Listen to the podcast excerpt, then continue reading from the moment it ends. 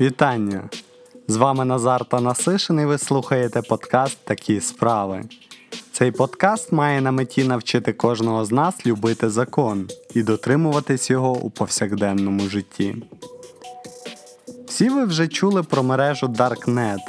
Якщо ні, послухайте найперший випуск подкасту Такі справи. У Даркнеті ходить легенда, що існують справжні сайти про найму кілерів. Насправді відчайдухи реалізовують круту ідею такий собі Uber для вбивць.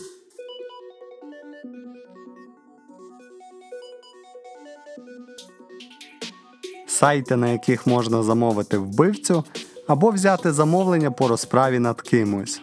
Звичайно, що розрахунки на таких сайтах здійснюються криптовалютою. Всі їх учасники та адміни мають суворі ніки та оповиті секретністю. Проблема тільки в тому, що більшість таких сайтів фейки.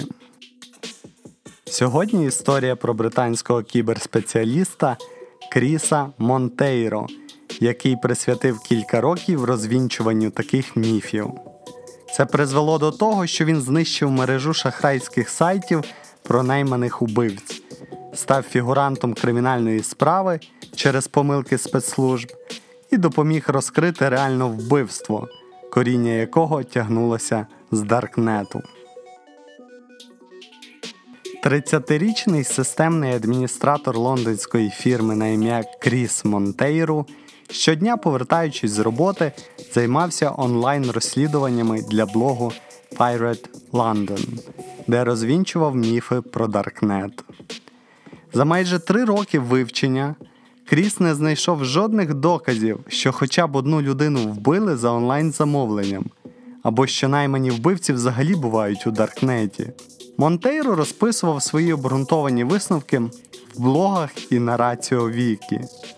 Поки одного разу, 20 лютого 2016 року, хтось не відредагував його статтю.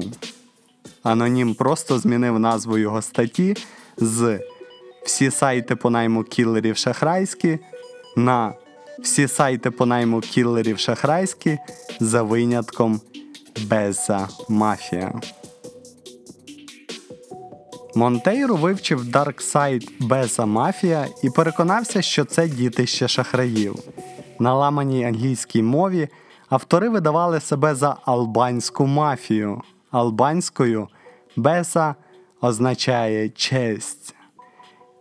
Вони брали оплату біткоїнами, але британець швидко знайшов дірки в безпеці сайту. Все це він розповів у своєму блозі, жартуючи над шахраями.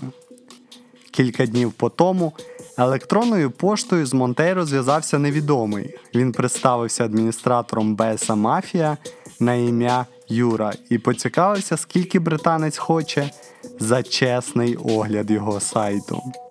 Для демонстрації своїх можливостей Юра запропонував Монтейру вибрати жертву, яку поб'ють люди Беса Мафія. До того ж, він пообіцяв щомісяця платити кіберспеціалісту 50 доларів за розміщення банерів сайту в його блозі. Коли британець відмовився, Юра почав погрожувати і заявив, що найме людей для поширення в інтернеті статей, які будуть викривати Монтейру. Монтейро одразу ж опублікував листування з Юрою в своєму блозі, а кілька днів по тому хтось залишив там коментар з посиланням на дивний відеоролик. На початку запису показується аркуш паперу із зверненням члени банди Беса Мафія з Даркнету, а далі обливається бензином і підпалюється автомобіль. Монтейро сприйняв ролик як погрозу. Він зв'язався з лондонською поліцією, розповів про свою діяльність і надав докази листування з невідомим та файл з відео. Через кілька тижнів після подачі заяви її передали до відділу кібербезпеки, але з цього нічого не вийшло. Слідчий просто сказав Монтейру, що машину спалили не в Великобританії, тому вони нічого не можуть зробити.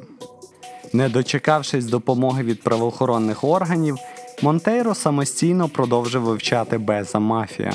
Він зареєстрував аккаунт і виявив, що кожному повідомленню на, на платформі присвоюється свій унікальний ID номер і якщо додати його до адреси сайту, то можна отримати доступ до листування користувача. Завдяки цьому Монтейро скачав всю базу повідомлень сайту і дослідив увесь зміст. Кожен користувач заповнював колонку, де розповідав про цілі і уточнював спосіб вбивства. Наприклад, за імітацію нещасного випадку потрібно було доплатити. Щоб довести платоспроможність, замовник повинен був попередньо перерахувати аванс в біткоїнах на вказаний гаманець модератора Беза Мафія. Після цього Юра запевняв клієнтів, що завдання в процесі, а потім придумував виправдання. Наприклад, кілера заарештували за порушення правил дорожнього руху або за незаконне зберігання зброї. У таких випадках шахрай пропонував найняти більш досвідченого вбивцю, але за додаткову плату. Деякі люди платили. Юра знову придумував виправдання. Він ніколи не повертав клієнтам аванс, хоча це і обіцяно в правилах Беза мафія. Він витрачав гроші на особисті потреби та просування сайту. Через кілька днів вивчення британський фахівець усвідомив так, Беза мафія створили шахраї, які не мають ніякого виходу на кілерів. Але список замовників сайту реальний.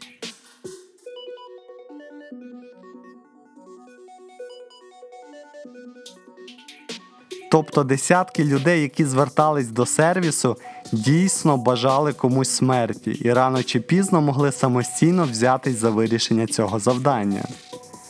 Поганими хлопцями були не організатори сайту Беса Мафія, а самі користувачі. Хтось просив убити коханця дружини і продати його внутрішні органи на чорному ринку, щоб отримати знижку за контракт, а жінку відвести в Саудівську Аравію і віддати в рабство. Якийсь голландець заплатив 20 біткоїнів за те, що вбивство видали за нещасний випадок під час поїздки на велосипеді. А чоловік з Міннесоти 4 місяці обговорював з Юрою деталі вбивства матері.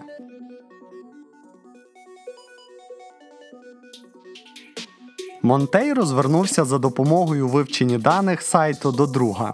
Разом вони склали список найбільш небезпечних замовників, дізнавшись справжні дані та адреси їх проживання. Першим був користувач під псевдонімом Dog Day Dog. В лютому 2016 року він звернувся до Юри з проханням убити жінку. Спочатку він пропонував виставити все як ДТП, але з часом його повідомлення набули більш агресивного характеру. Аж до пропозиції застрелити жінку і спалити її будинок. Мішенню невідомого виявилась Емі Олвайн. Завдяки Монтейру історією цієї жінки зацікавилось ФБР.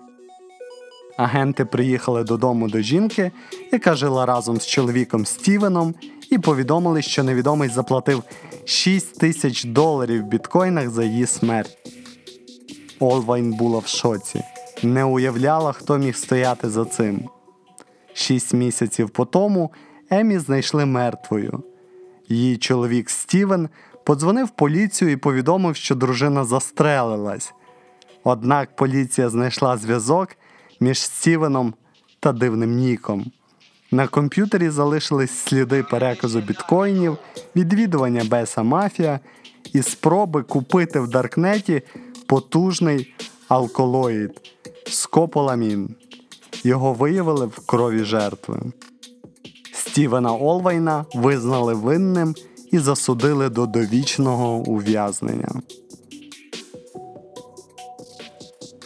Проте найсмішніше те, що Монтейру, який викрив злочин, самого заарештували. Кіберполіція вилучила у нього техніку і знайшла гру Хітмен на його комп'ютері. До цієї гри долучили публікації Юри із неперевірених вордпресівських сайтів. Таким чином, поліція зшила справу проти Монтейру, який хотів боротись зі злом. Обвинувачення зняли лише півроку по тому.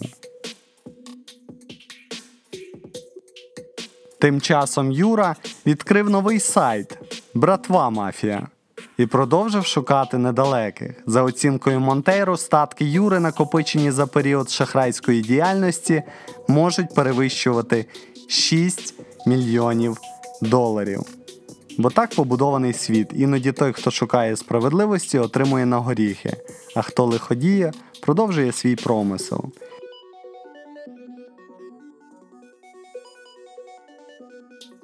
Вчіться на чужих помилках, не порушуйте закон. Але якщо вже такі справи, подумайте про адвоката заздалегідь. Бувайте!